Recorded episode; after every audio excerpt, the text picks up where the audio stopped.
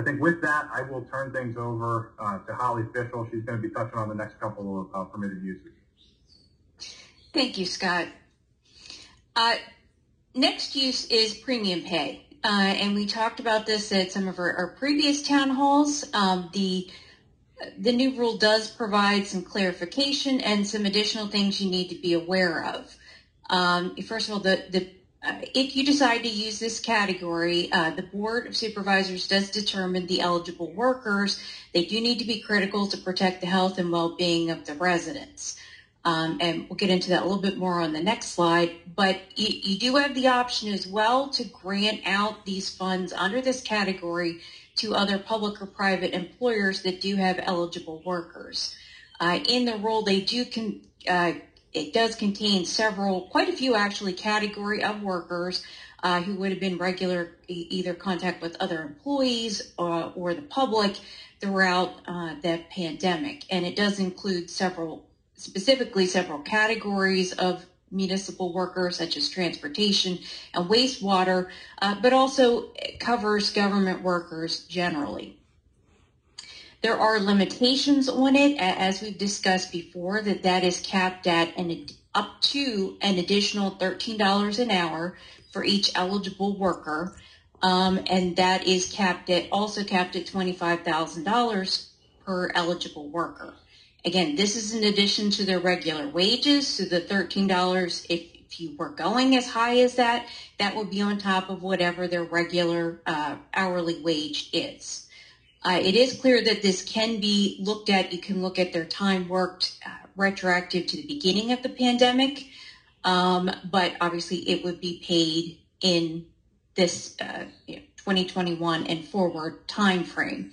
So it can be retroactive to the beginning of the pandemic, uh, as well as if you had uh, paid it in the past, paid them um, premium pay before, you could actually pay them additional premium pay as well. Uh, work from home employees, though, are not eligible. So anyone was teleworking, they cannot uh, receive any type of premium pay um, from if they were teleworking during that time frame. Next slide. All right, so it, it does say that for those individuals, they does have to address the heightened risk of being physically present or costs associated with illness. So, so part of this, the the rule talks about that the individuals who, who would be eligible for this were ones who were around others during that time. They were uh, you know, either working with other employees, um, working with the public, handling items that were handled uh, by other people as well. Uh, the rule does say you and emphasizes this you need to prioritize those lower paid eligible workers that you may have again if you're looking at using this option uh, there is another limitation that is put in place in the rule, and that is premium pay cannot increase total pay above 150% of the higher of either the state's average annual wage for all occupations or your county's average annual wage. Again, if you are looking at more lower paid eligible workers, that's not going to be an issue. But if you were in a higher paid uh, county, particularly, uh, and you're looking at adding this premium pay one to some other uh, well-paid workers, you do need to look at those caps and you cannot go beyond those caps. Uh, one important clarification that was made, uh, and we had a lot of questions on this before, uh, was about pension funds. There is a, in the act itself, a prohibition on using any of the resources uh, to make a contribution to a pension fund.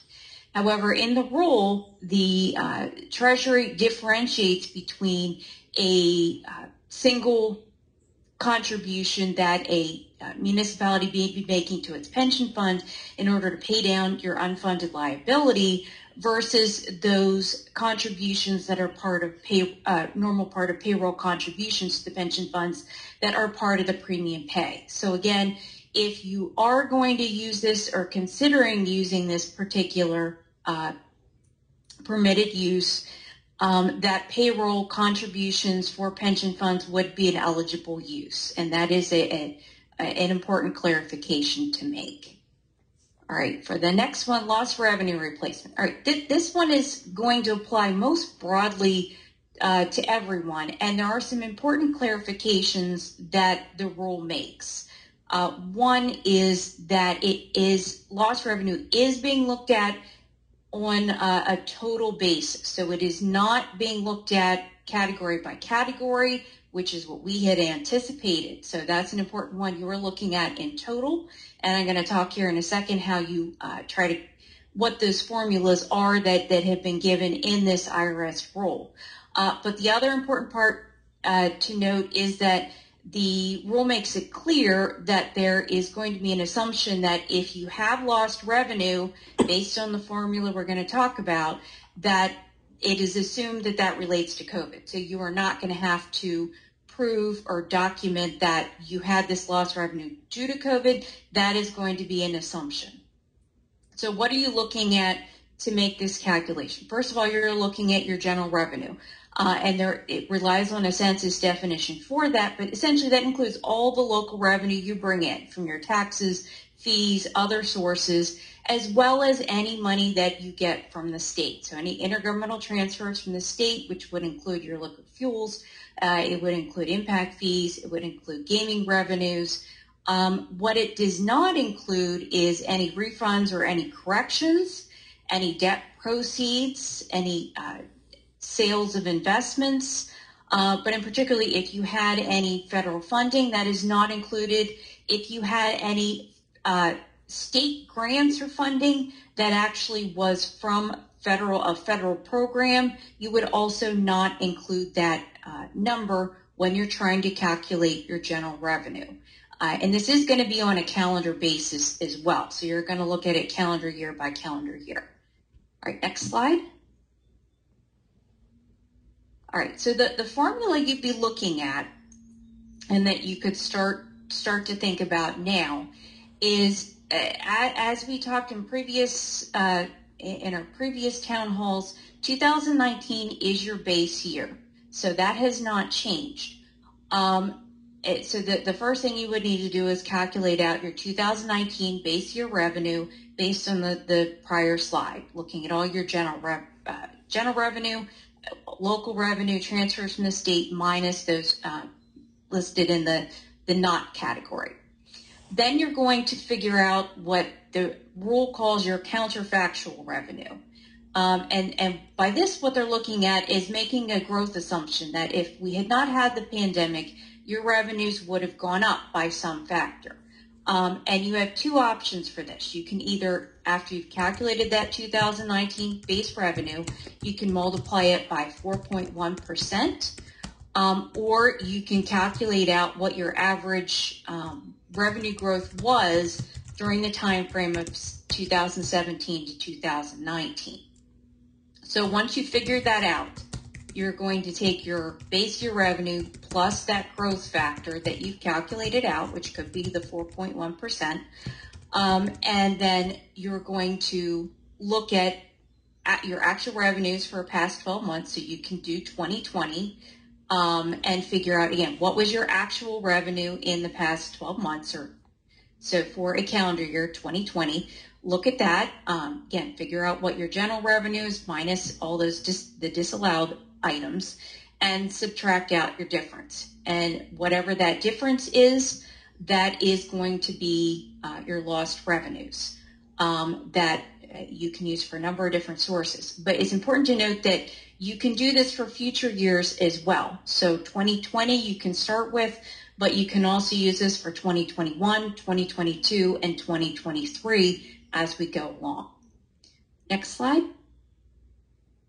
So the it, both the uh, in the rule in the um, FAQs that have been released as well as statements made by Treasury is they they've intended this to be very broad. So what this difference is, this lost revenue replacement is intended for you to uh, you know, report how you calculated it, what that amount was, uh, and then it can be transferred into your general fund and used again generally for the provision of government services. So you have a a wide range of items you can use these funds for. It, is, it could include infrastructure, including uh, your roads and bridges, cybersecurity, um, as well as public safety. So again, it, this is a very broad use. The use itself that you're going to be reporting would be the lost revenue replacement and how you calculated that.